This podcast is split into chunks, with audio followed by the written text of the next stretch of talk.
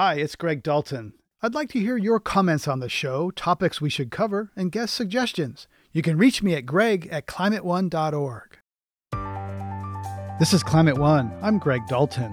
Spreading climate misinformation is a favorite tool of fossil fuel companies looking to protect their bottom line. Whether they're arguing climate change isn't real, therefore we shouldn't act, or climate change isn't caused by humans, therefore we shouldn't act, or solutions won't work, therefore we shouldn't act. Companies use advertising and mass media to spread these messages, and in some cases want to defend their actions as protected free speech. This idea that, you know, if it's something that connects to policy I want to see, then it doesn't have to play by the same rules.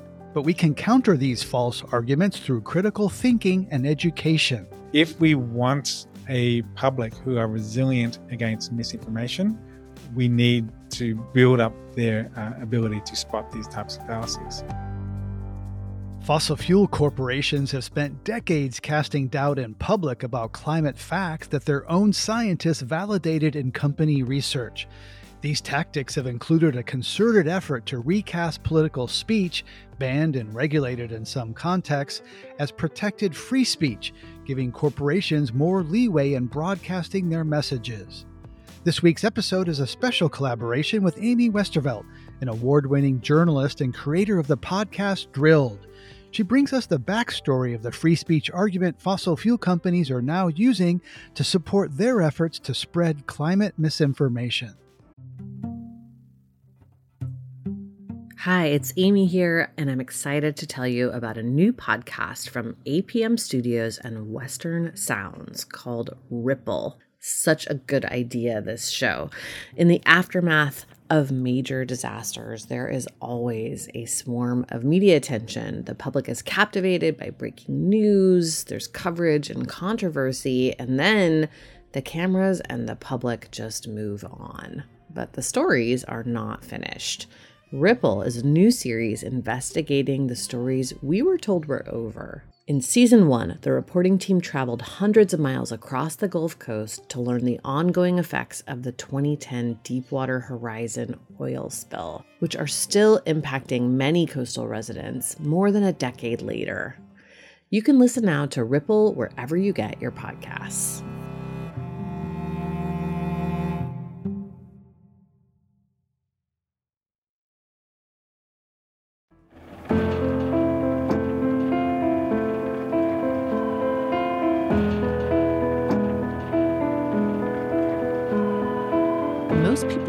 The debate over corporate free speech in America started with the Citizens United case in twenty ten.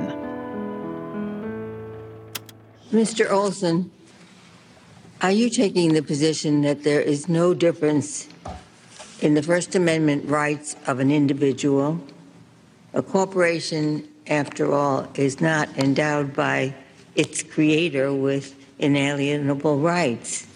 So, is there any distinction that Congress could draw between corporations and natural human beings for purposes of campaign finance? What the court has said in the First Amendment context, New York Times versus Sullivan, Grosjean versus Associated Press, and over and over again, is that corporations are persons entitled to protection under the First Amendment. That was the late Justice Ruth Bader Ginsburg questioning attorney Ted Olson with the firm Gibson Dunn, who argued and won that case. Just a quick recap here. The case was about a film that had been made criticizing Hillary Clinton the first time she tried to run for president. It was funded by a cohort of right-wing organizations and corporations, including Koch Industries. So the Federal Election Commission had said that the movie couldn't screen without identifying itself as campaign material and noting its funders. The filmmakers and their attorneys argued that this violated their free speech rights. And they won, opening the door to unlimited corporate funding of political propaganda, what's generally referred to as simply dark money. But Citizens United was not the first battle in the war over corporate free speech, nor was it the last. The story actually begins back in the late nineteen sixties with Mobil Oil and its issue advertising program. It was a multifaceted strategy that included defining a personality for Mobil, aligning the company with cultural institutions, and advertising ideas rather than just gas. The strategy came from Mobil's V P of Public Affairs, Herb Schmertz, as a way to counter widespread criticism of oil companies in the press, and it was championed by the company's C E O, Raleigh Warner. Here's Schmertz later in life describing Mobil's personality. Well, it was multifaceted. Uh, it was a personality where we believed very strongly about the importance of public policy issues. Secondly, we believed fervently that as a sort of a custodian of a large corporation and as custodians of vast resources and employment and everything else, that we were not doing our job if we did not participate in the marketplace of ideas. Third part of our personality was we believed in that a democracy is composed of a group of free institutions. We believed in free markets, freedom of speech, freedom of the press, academic freedom, freedom to organize and participate in union activities. In addition to sponsoring Masterpiece Theater starting in nineteen seventy, Mobil worked with the New York Times to create the advertorial. Every week, Mobil ran a piece in the Times op-ed section espousing some idea or another. Here's Schmertz describing them on the show Open Mind. Herb, thanks for joining me today. Great pleasure to be here, Dick. I, I want to turn as quickly as possible to a new fairy tale, the uh, Mobil ad or op-ed piece or editorial, call it what you will. That We call uh, them pamphlets. Pamphlets, but they appear in newspapers. Yes. Pamphlets, but they appear in newspapers. In the early nineteen seventies, Schmertz and Warner figured they were having such great luck with the newspaper advertorials and their various P B S specials that it was time to get Mobil content onto commercial T V. They reached out to C B S, A B C, and N B C to buy time, but got a surprise this time. C B S and A B C gave them an emphatic no. They described what Mobil was trying to do with their ads as propaganda and claimed it violated various ethics policies and maybe even some F C C laws. Schmertz went one by one to independent stations to place his T V advertorials instead. Here's a taste of one of them. From the Mobil Information Center. Good evening, I'm Dick Callanan. Most Americans have an exaggerated idea about oil company profits. Warner and Schmertz went on the offensive in general, too. They wrote letters to the network heads. They placed multiple New York Times advertorials about how the big T V networks were trying to silence them. And they gave speeches at various business groups about how this was a huge threat to corporate rights. It was the first time any company had talked about such a thing as corporate free speech. The seventies, there was a lot of public opinion um that they would have been concerned about. This is Robert Kerr, a media law professor and researcher at Oklahoma State University. He's written two books about the evolution of corporate free speech and Mobil's role in it. He's talking here about the situation that oil companies found themselves in during the early seventies. There had been the big high-profile oil spill in California in nineteen sixty-nine, and then in nineteen seventy-three, the oil embargo hit. In response to the U S support of Israel during the Arab-Israeli War, Arab members of OPEC put a ban on exporting oil to the U S. The effect was immediate.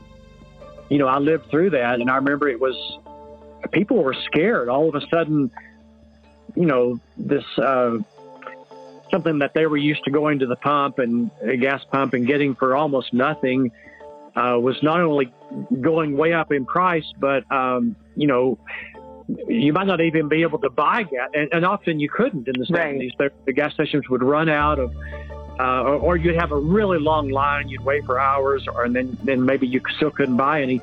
So, yeah, the public was um, really alarmed and, um, Uh, particularly the Carter administration in the late seventies, um,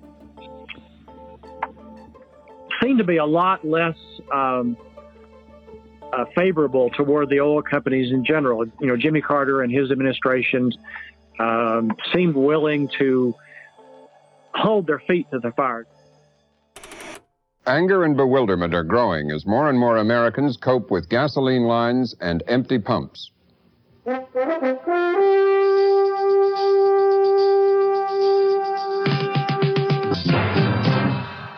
Good evening. For millions of Americans, this may be the worst weekend they've ever faced for finding gasoline to give them the automobile freedom they take as their due. Gasoline shortages are spreading across the country. Odd even service, gasoline lines, and closed gas stations are becoming increasingly common. And the news from overseas tonight gives no promise of quick relief. People were scared and angry, and a lot of those emotions were being directed at oil companies. For Mobil, access to the press and the ability to get out its version of the story was critical to the company's ability to weather this storm. And that refusal from the commercial stations to run its ads, that was a huge potential threat to that strategy. Mobil toyed with the idea of filing a case themselves that would formally establish the corporate right to free speech. But it worried that that could backfire. Instead, the company started filing amicus briefs in other cases. And Mobil was one of the leading corporations to fight for that legal right. This is Doctor Robert Brule, an environmental sociologist at Brown University. There was a, a pretty big effort to get a Supreme Court ruling that basically supported corporate speech and the right of corporations to do advertising of their, not just product product advertising, but of their, you know, positions. That Supreme Court case he's talking about was First National Bank of Boston versus Bellotti. First National, along with two other banks and three corporations, had wanted to spend money to publicize their opposition to a ballot initiative that would permit Massachusetts to implement a graduated income tax. The Attorney General of Massachusetts said that violated a state law against funding campaigns that would influence the outcome of a vote. The bank sued, and the case went to the Supreme Court in nineteen seventy-seven. The ruling came out in nineteen seventy-eight. Here's Supreme Court Justice Lewis A. Powell giving that ruling.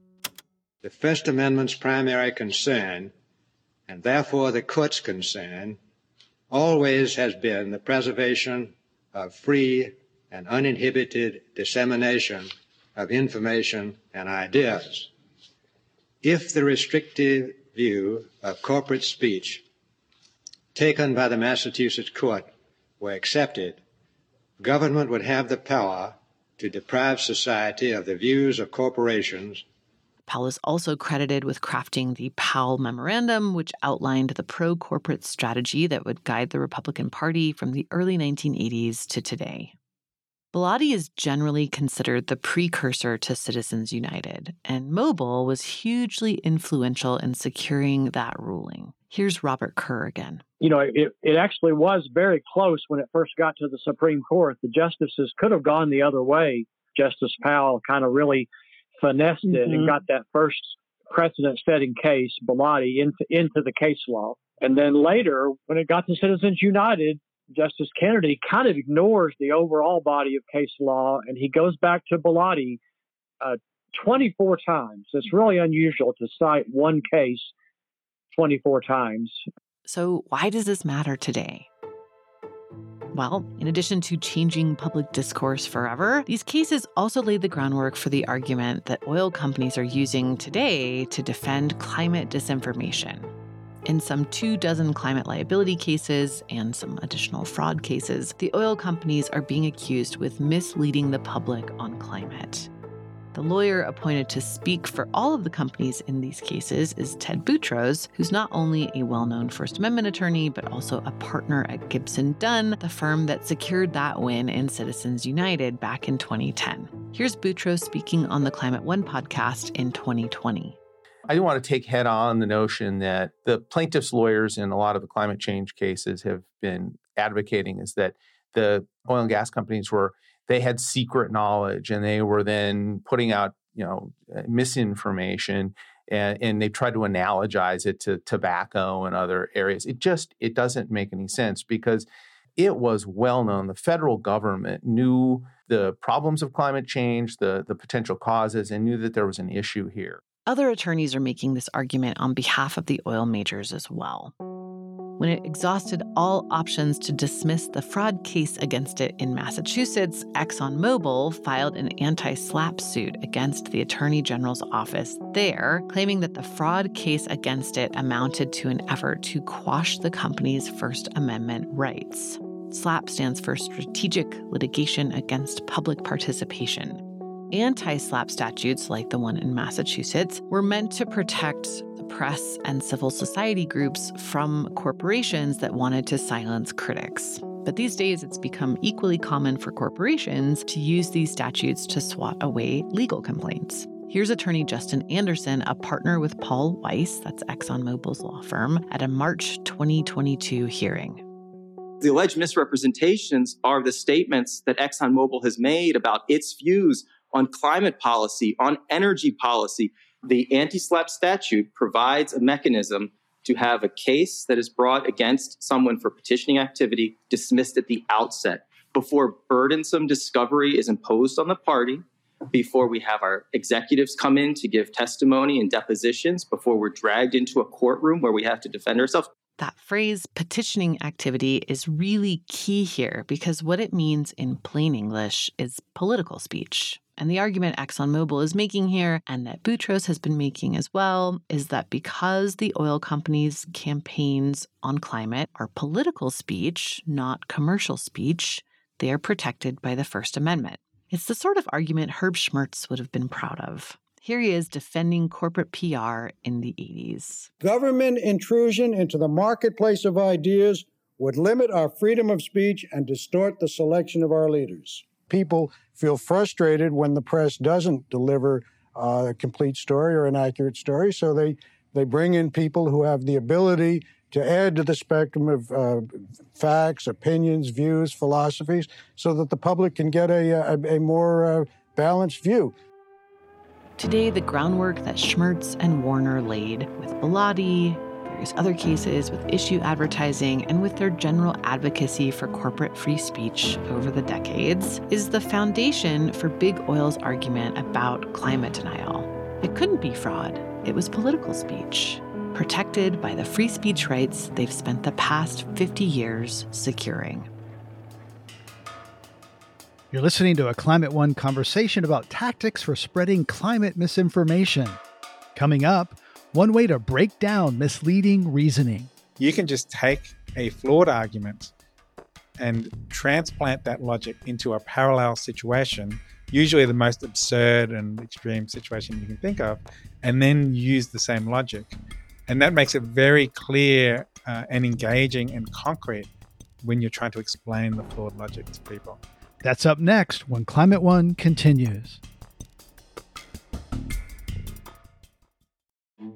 This is Climate One. I'm Greg Dalton, and today we're talking about climate misinformation and how to challenge it. John Cook is a postdoctoral research fellow at the Climate Change Communication Research Hub at Monash University in Australia. He focuses on using critical thinking to build resilience against misinformation. He says the most common climate misinformation in the U S centers on climate policy being harmful, expensive, or ineffective.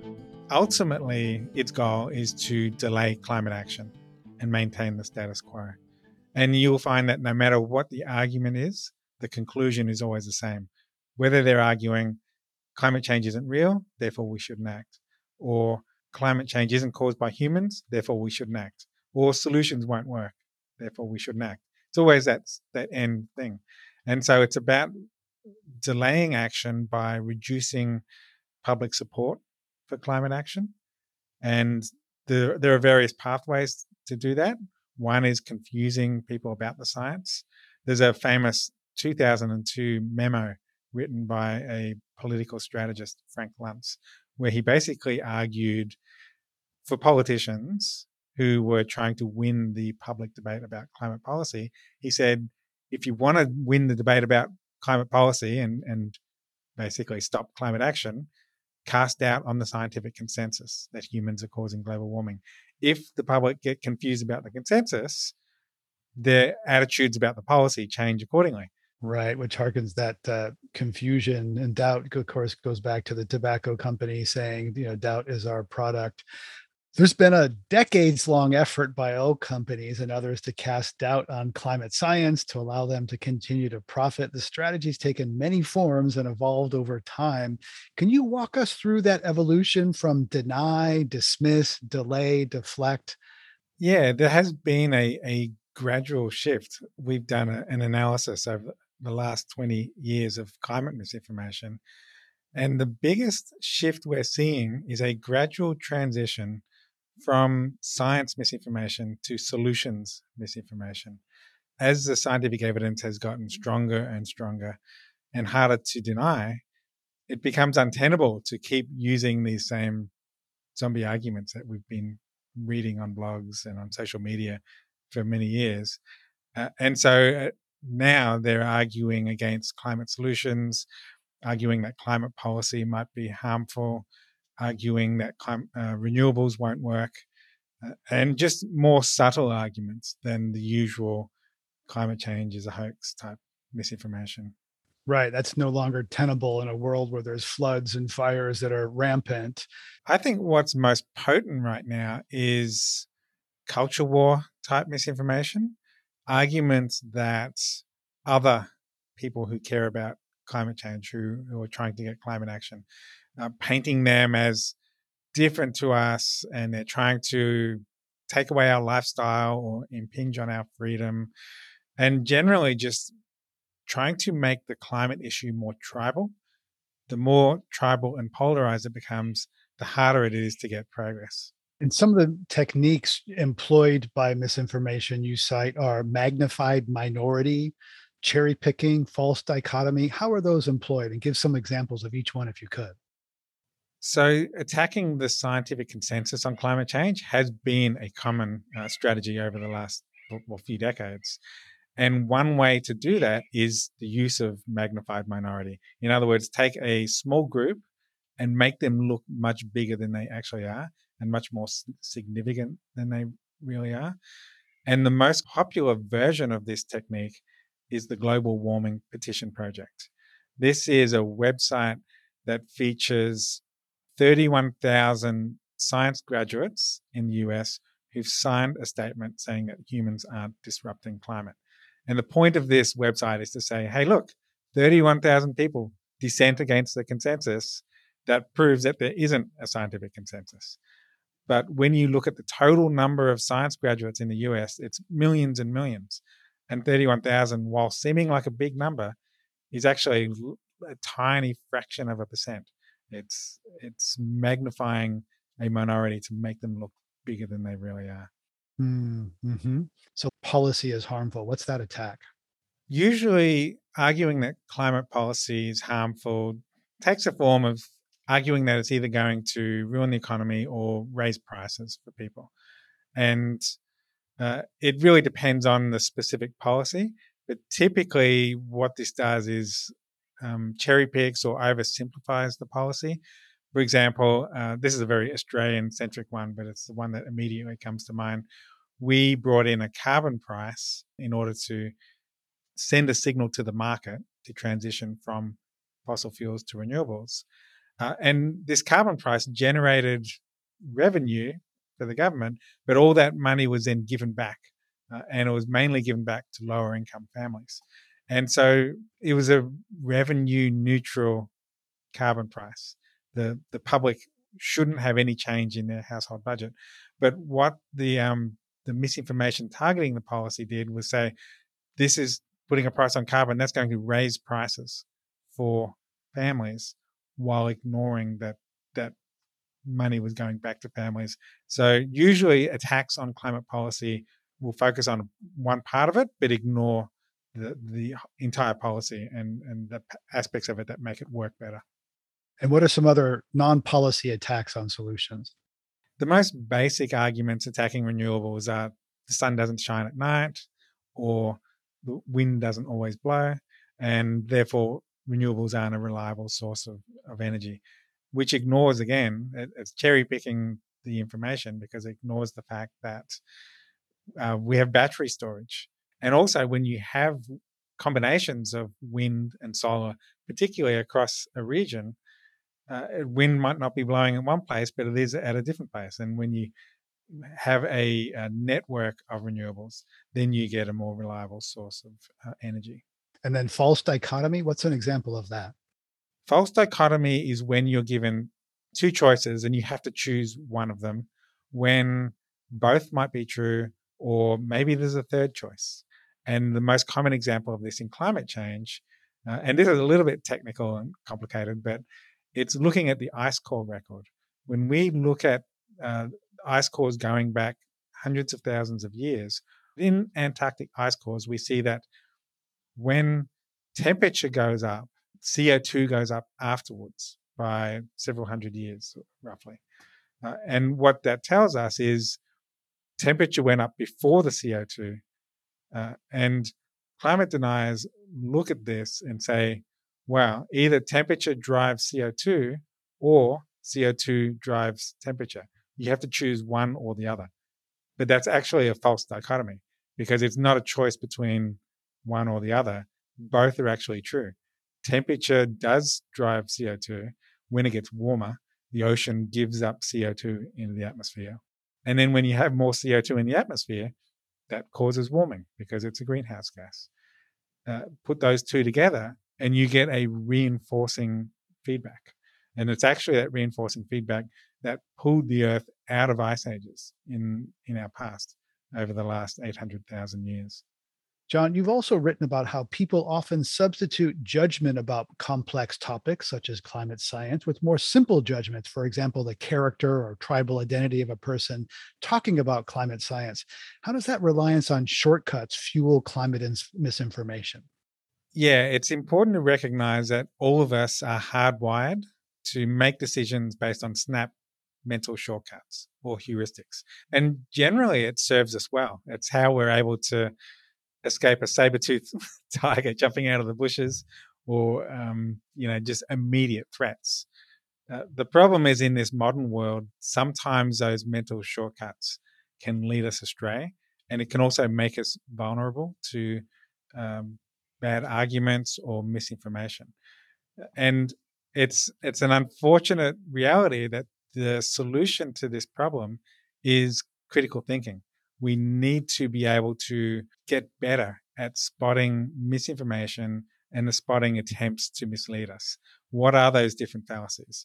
Is this argument uh, a false dichotomy, or does it use um, magnified minority or cherry picking or other misleading techniques? If we want a public who are resilient against misinformation, we need to to build up their uh, ability to spot these types of fallacies. Right. And sort of complexity can, yeah, we want things, especially these days, we want things that are fast, simple, understandable, and social media often distorts in doing that and distilling things. And I was watching some of your videos online of you kind of dissecting the premise and does the conclusion logically follow the premise? And it all seemed very reasonable. And I thought, yeah, but this is like bringing a knife to a gunfight. When, when, so I'm just curious about your sort of very reasoned approach, logic-based in an information age where things are viral and fake and spreading so quickly, regardless of their veracity. Yeah, it's it's really hard. I've I've struggled with those thoughts and for many years. When we develop this critical thinking approach where you deconstruct arguments into premises and conclusion, I did that work with two critical thinking philosophers. They introduced me to the idea of parallel argumentation. You can explain logical flaws by not, you don't have to go into the whole premise, premise, conclusion, logical, um, like is it logically valid, all that kind of analysis. You can just take a flawed argument and transplant that logic into a parallel situation, usually the most absurd and extreme situation you can think of, and then use the same logic. And that makes it very clear uh, and engaging and concrete when you're trying to explain the flawed logic to people. And when they introduced this technique to me, I realized that this was what late night comedians use every night. They'll say, this person said this statement, and well, that's just like being in this situation, and then using the same logic. Everyone laughs, they can immediately see that it's wrong, uh, and they're entertained. But, but most importantly, like his, the, the comedian has actually introduced a bit of critical thinking because it's shown a logical fallacy in a very concrete, engaging way. The beauty of this approach is you can use non-polarizing examples to explain how misinformation is misleading or to, or to explain a fallacy. So let's uh, practice this. If I say that the climate's changed before, it's changing now, it's always been changing. Yeah, climate changes, that's what it does. How would you respond? That argument is the same logic as saying, well, people have died of natural causes before cigarettes were invented. Uh, therefore, cigarettes can't cause harmful effects. Or people have died of cancer long before cigarettes were invented. Therefore, smoking doesn't cause cancer. It's the same logic, and it c- commits single cause fallacy. In other words, saying that whatever's caused, whatever caused something in the past must also be causing it now, when you can have multiple causes. Let's try another one. If I say that models are unreliable, oh, climate models, ugh, they're not accurate. So actually, we're doing an experiment on that now. Uh, and so our approach has been to say models are a simplification of reality. They don't They don't capture all of reality. And we use models to get astronauts to the moon. Uh, they're simplified versions of reality. Newton's laws of motion and Newton's laws of gravity are simplifications. Models don't need to be perfect in order to give us useful results. Uh, and climate models, they're not perfect. They don't capture absolutely everything, but they capture enough to tell us humans are causing climate change and that climate change has serious impacts. Many fossil fuel companies now are engaging in what some call greenwashing or climate washing, where they're making net zero commitments and stating that they're working toward climate solutions. You mentioned earlier that they're attacking solutions. There's other approach, which is they're kind of co-opting solutions, saying we share the solutions, we're part of the solution. Yes, uh, greenwashing is another form of climate misinformation, uh, particularly from industry. Uh, and it's a hard one. Uh, often you need a lot of background information in order to fact check whether what they're doing is actually helping the environment or whether it's just token behavior in order to portray themselves as being environmental when actually they're, they're actually being quite destructive. But the, generally speaking, the strategy to counter greenwashing is the same as the strategy to counter other forms of climate misinformation. Learn the techniques and become familiar with them so that when you see them in some corporate advertising, that's a red flag. The techniques of greenwashing, just a few of them that come immediately to mind, is vague terms or um, kind of meaningless terms. So they'll say it's environmentally friendly, or they'll They'll just use uh, either colors or imagery or environmental sounding words, but it's all very loosey-goosey. The other red flag is when they're a company that their main bread and butter of their business is environmentally destructive, and then they talk about something that they're doing that's environmentally positive. Usually in those cases, what they're spending on this environmental uh, activity is a tiny, tiny fraction of their overall budget. Yeah, that's the magnified minority. We're spending millions on renewables, but they're spending tens of billions on on fossil fuels. Um, Amy Westervelt reported elsewhere in the show that freedom of speech is often viewed as sacrosanct. We all know that, and has been used by fossil fuel companies as cover for their misinformation campaigns. What are the bigger implications of that in terms of free speech? It really depends on the specific situation, but generally speaking, my my policy or my approach is the antidote to bad speech is more speech or good speech, uh, and and that is kind of the principle that informs building public resilience against misinformation. So helping people to see through these false arguments from fossil fuel companies or other sources of misinformation. Right. And we've seen lots of attacks on on science, and there seems to be, you know, it's related to the distrust of institutions. And that's certainly been rampant during the COVID nineteen pandemic and has led to real harm and even in death of some some vocal anti-vaxxers. Have you done research on whether personal experience, does that affect people's uh, receptivity to these myths if they know someone who's been affected by climate or know someone who's been affected by by COVID? There's some interesting research done by my colleagues at George Mason University, uh, Teresa Myers and Ed Maybach.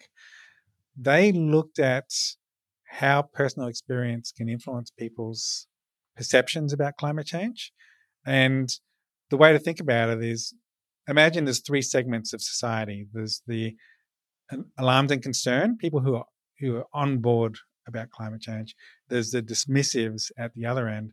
And then there's the uh, mushy middle. There's the undecideds in the middle. What they found was personal experience about climate change doesn't affect the two groups at the ends. The people who are alarmed stay alarmed. The people who are dismissive stay dismissive. It's the people who are undecided in the middle. When they have personal experience with climate-related events like increasing extreme weather, those are the ones whose perceptions about climate change shift. You work with Facebook to help them combat misinformation. What does that work look like, particularly in the climate realm? So Facebook launched the Climate Science Center, and initially the Climate Science Center was just about providing authoritative, reliable, accurate facts about climate change. And this was done in response to a lot of criticism they received about letting misinformation spread on their platform. And a lot of people were critical that this was not enough, including myself. I didn't have any association with them at the time, so I was quite blunt in saying producing facts while letting misinformation spread was like poisoning someone and then giving them a pamphlet about vegetables. Um, but uh, to their credit, they they always recognized that just producing the Climate Science Center was a first step, and they their intent was to uh, gradually ratchet up their ambition and proactiveness in taking on climate misinformation. So their next step was to work with um, myself and two other climate um, communication researchers, Tony Leisowitz and Sander van der Linden. And we went through the process of looking at the most common myths about climate change, and then we advised them on how to write debunkings about them. It's important when you're debunking misinformation, not just to explain the facts, although that's crucially important, but also to explain the technique used to distort the facts. Uh, so fact, myth, fallacy, fact is the general structure that we recommend for debunking misinformation. And they use that. So we produced those with them, um, debunking the most common myths about climate change. Uh, since then, it's been an ongoing collaboration, and they're still looking at other ways to to use their platform to counter misinformation. It's been slow, slow slower than I would have liked, but there has been incremental progress. Misinformation is a really complicated problem. It involves psychology, culture, technology, um, science, like a whole range of different factors, and we need to be throwing a lot of different um, tools at it. John Cook, thanks for sharing your insights on how to identify misinformation and how to respond to the misinformation. Thanks, Greg. It was great to talk to you. Coming up, the implications of podcasts not being regulated the same way as other types of media. Every person who's putting out a podcast, is it's up to them entirely what their process is for fact-checking or any kind of backstop there on truthfulness. And we've really seen in the last few years what that can lead to. That's up next when Climate One continues.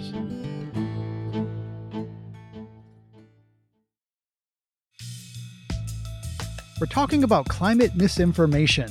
This week's show is a special collaboration with Amy Westervelt, an award-winning print and audio journalist. She's founder of the Critical Frequency Podcast Network, which includes her own show, Drilled, a true crime-style podcast about climate change. I asked her to join me to reflect on what we've heard so far in this show about ways fossil fuel companies spread misinformation. Amy, welcome to Climate One. I'm excited to be talking with you. I'm super excited to be here. Thanks for having me. Well, reflecting on your piece that opened this episode, it was real interesting, and I've been thinking about the distinction between commercial speech and political speech. You know, fossil fuels have amazing energy density, and they enable us to live our lives every day. And fossil fuels are killing the natural systems that we rely on every day. Both are true. Where do you see the line between commercial speech and political speech that you talked about in that opening segment? Yeah, I mean, I find that really interesting too, just from a, a legal strategy standpoint, this idea that, you know, if it's something that connects to policy I want to see, then it doesn't have to play by the same rules as, you know, something that's about a product that I'm selling. Um, so to me, I actually, it, it reminds me of the conversation that sprung up when The Guardian stopped taking fossil fuel ads a couple mm-hmm. years ago. So a lot of people kind of questioned that and said, well, you know, where do you draw the line? What about airplanes and air travel and cars? And if it has to do with, with climate change and, and, and or a product's impact on, you know, the environment or the world at large, you, you could theoretically just get rid of, of any kind of advertiser. And they had this very succinct response to that, which was, well, all of those other categories are selling a product, and the fossil fuel industry is very much selling ideas and policy positions. They don't advertise gas anymore. Nobody really chooses their gasoline based on brand, right? It's a commodity. So to me, there's a very, very clear difference between the way that the fossil fuel industry advertises for the last ten, fifteen years and the way most other industries advertise. That is a pretty good illustration of the difference between commercial and political speech. Right. And then that advertising often gets into its branding. And, it, you know, another part of your segment that was real interesting is Mobile V P of Public Affairs, formerly Herb Schmertz, remarking on the company's personality and its participation in the marketplace of ideas. Of course, these days, corporations are often invited into public discourse by partisans and advocates. Disney just called for rescinding Florida's Don't Say Gay law, which I, I said, yay. Yeah. So oil companies are not the only ones shaping their image and in the public policy sphere. So, right. you know, why is it bad for oil companies to do what Disney is and others are doing? I personally believe it's not great for any of them to do it, um, actually. Whether we agree with them or not um, is sort of irrelevant. I think the invitation to corporations into the public square has been a real problem in America since the seventies. And I think that you see this, right, in this history of um, Mobil kind of involving itself with this, that it was very much like, we need to maintain this position in society to be able to effectively um, lobby both the public and politicians for these um, kinds of policies that we want to control the narrative about what's happening, you know, with our industry. It's actually a really interesting time to be talking about this because very similar things were happening then that are happening now, where, you know, the gas prices were high and the oil companies were saying it's not our fault, it's the government's fault. And there was this kind of, you know, jockeying for for control of the story. When I heard that piece that you did, I thought of, you know, the status of corporations as individuals, as legal individuals, which is kind of another extension of what you pointed out. They have First Amendment rights and they are they are an individual, which made me think immediately of Stephen Colbert's line a while back where he said, "I'll believe that corporations are individuals when Texas executes one." Yes. Yeah, exactly. And I mean, Herb Schmertz's whole personality thing really played into that too. This idea of like, oh, if we imbue corporations with a personality and um, um, an opinion and a soul, like a morality too, right? Then that makes it easier for us to convince the public that, you know, we're we're good faith actors. We care about more than just our bottom line. But the reality is that that they don't have to play by the same rules as any other member of the community. You know, nobody else gets as many benefits as as corporations do in in the realm where they're not humans. And I'm curious, you know, you also, we had John Cook uh, talking about deconstructing climate myths, how to identify and respond to misinformation. What struck you about his piece?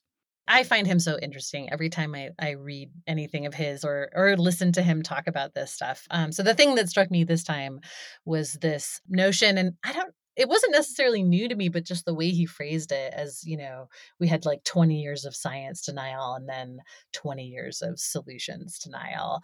It's a very um, straightforward way to understand it. And you really have seen that over, over the years of, you know, okay, now we believe the science, like let's focus on these other things that will help us delay policy and regulation and, you know, allow us to kind of get as much out of these assets as we can before we have to retire them, you know, which is the name of the game. And I'm, like, to be honest, I don't, I don't necessarily blame oil companies for doing that. They're doing what corporations are encouraged and incentivized and enabled to mm-hmm. do, right? right? So so I am kind of of the opinion of, well, if we want it to change, then we have to change the rules so that, you know, they they can't do these things that are beneficial to them and kind of impose a lot of liabilities and risks on the rest of us.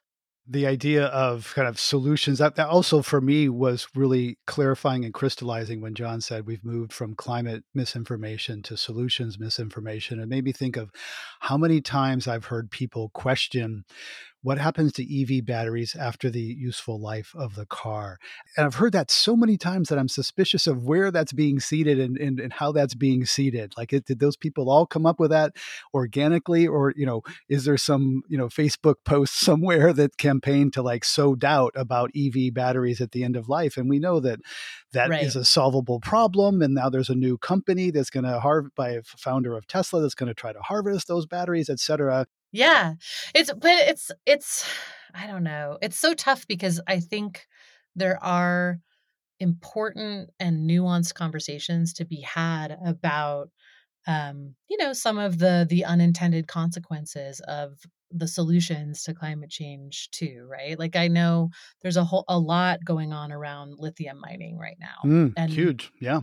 You know, those are, are very important conversations to be having. We don't want to go into, you know, the next energy generation with the same exact mindset, except for like the source of energy, or else we're going to repeat, you know, the same mistakes and end up with a new problem. Right. And, and unfortunately, it's like, you almost can't have those conversations without it being weaponized by, you know, people who who don't want to see climate policy or who don't want to see energy transition to say, oh, look, see, there, you know, there's problems with this too. There's problems with all of it. The other thing I thought was interesting in um, your interview with John, where he talks about how there's a real focus on kind of weaponizing the human tendency towards tribal identity and uh, and sticking with our group and digging into our opinions and those kinds of things, because you really see that in the fracturing of the climate movement too, not just like climate people versus people who don't think we should act on climate, or centrists versus progressives or whatever. Like, even in these things, like, should we or should we not mine lithium for electrification? It's like people can't even have, you know, a remotely nuanced conversation about it. And, you know, a lot of this is, is playing out in, in the, the podcasting place. And there was a big dust up recently with, you know, Joe Rogan. He's been peddling in both climate and COVID misinformation for a long time, but it's COVID that got him in trouble.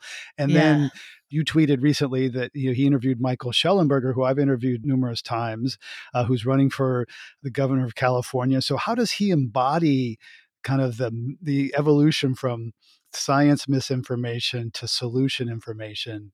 And what did you think about when you saw Rogan and Schellenberger together, that photo?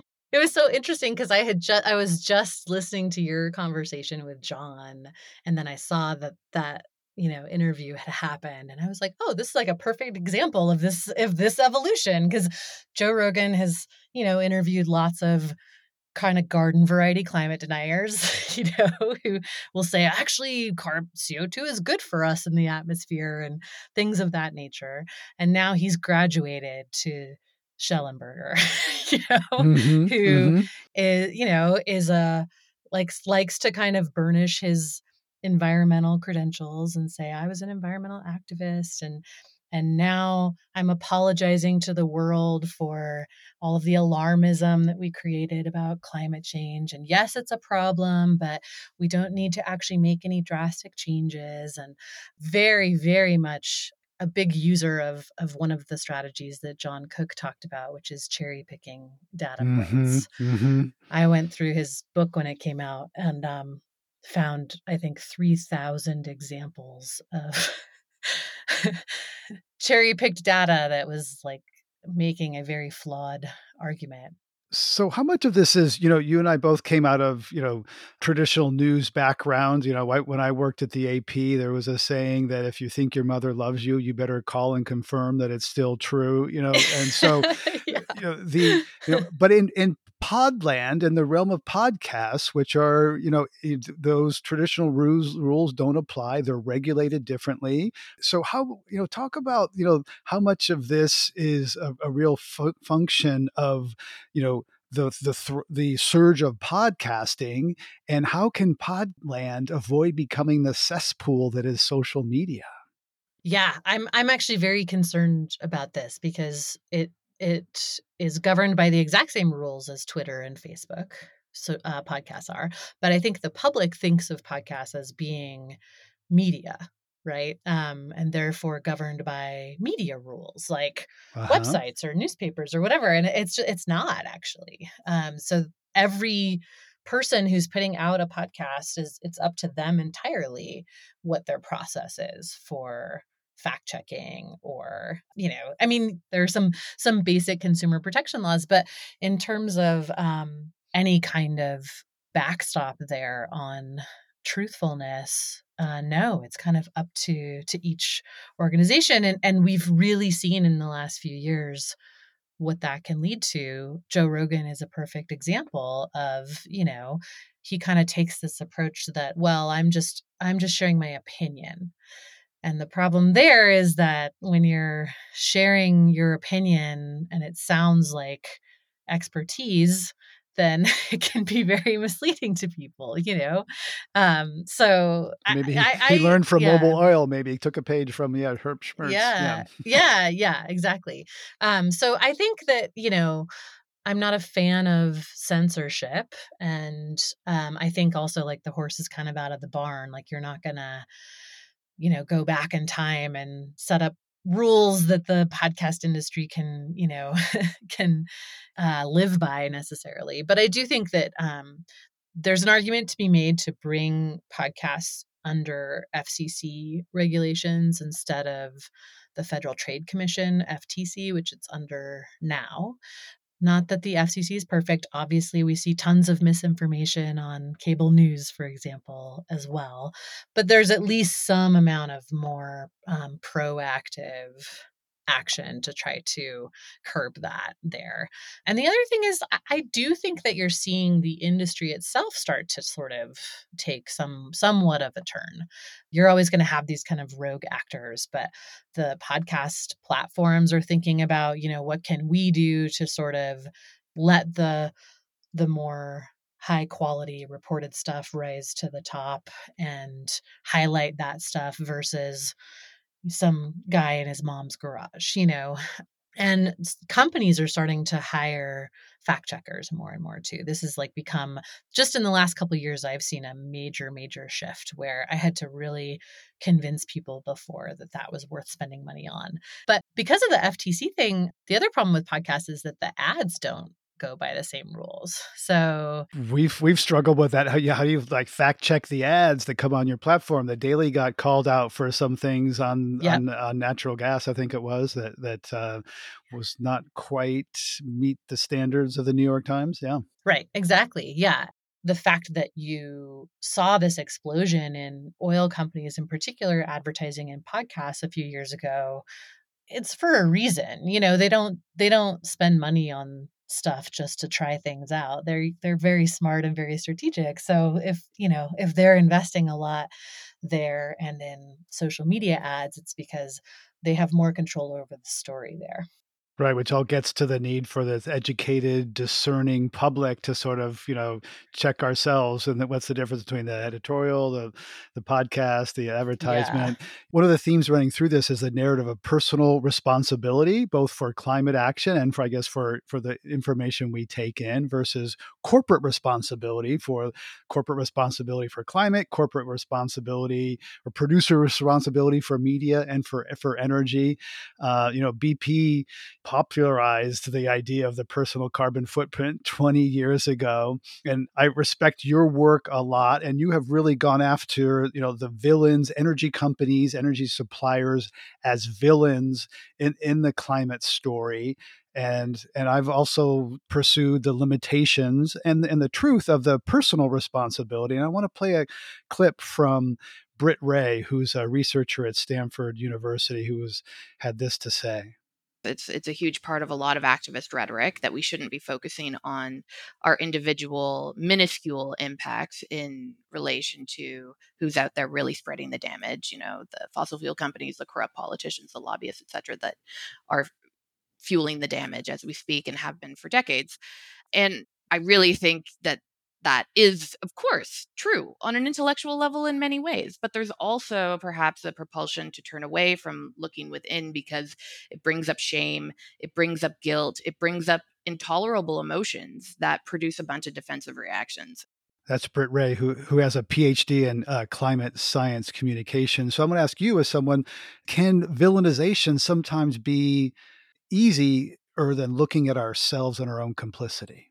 I definitely think it can be. And I also agree with Britt. And I also think that there's, again, I'm going to sound like a broken record here, like a real need for nuance in the conversation around personal responsibility, because the reality is that, you know, the, the top ten percent of consumers globally, which most Americans fall into, are responsible for a much larger proportion of global C O two emissions than everyone else in the world, right? So I absolutely think that we should look at that and take responsibility for, you know, the ways that we're, you know, contributing to that. I also think just as a human, it feels better to live according to your values than not, you know, on a on a real basic level. And I think also that there's something to be said for individual action beyond consumerism. This is something that like really bugs me, that the the personal responsibility stuff always gets boiled down to what we buy, right?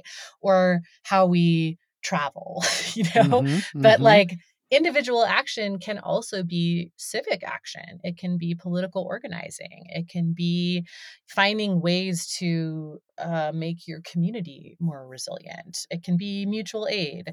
There are lots and lots and lots of things that have nothing to do with buying different stuff that are individual actions that are very important and that are a critical part of how we not only address this problem, but actually survive it, you know? Right. And it's, yeah, as Bill McKibben said to me years ago, the most important thing an individual can do is not act as an individual. And I'm increasingly thinking about the best thing you can do is have relationships and make this part of your life and your yes. relationships, whoever those relationships are with, to make climate part of it. Yeah. And I know um, Catherine Hayhoe talks a lot about the the power of talking to other people about this, not just in the vein of, you know, persuading people to see your point of view or things like that, but just to create community, to like actually to to help with processing those feelings of shame and fear and anxiety and grief and all of those things that come up with this too. Like you you can't do that alone. You need you need to talk to people, you know, but you speaking to someone else about it can absolutely help them to feel more like they're able to kind of work through that stuff and get to a place where they're they can act. To me, it's actually not about finding villains at all. It's about figuring out what the what drove a problem like the the climate crisis in the first place. Like, how do you have a society that allows a small group of people to make decisions that impact the whole world? Um, You know, like how, how does that happen? How does it get to this point where we're facing this catastrophe and everyone feels really powerless to do anything about it? You know, so that is interesting to me. I'm like, who, you know, how did this system get built and who built it and why did they have the power to build it? And how do we, because to, for me, I don't think you get to effective solutions if you don't understand that. How do you solve a problem when you don't even know the roots of it or where it came from? We have to deal with the power structure, not just the power source. Ooh, yeah, right. It is ultimately about power.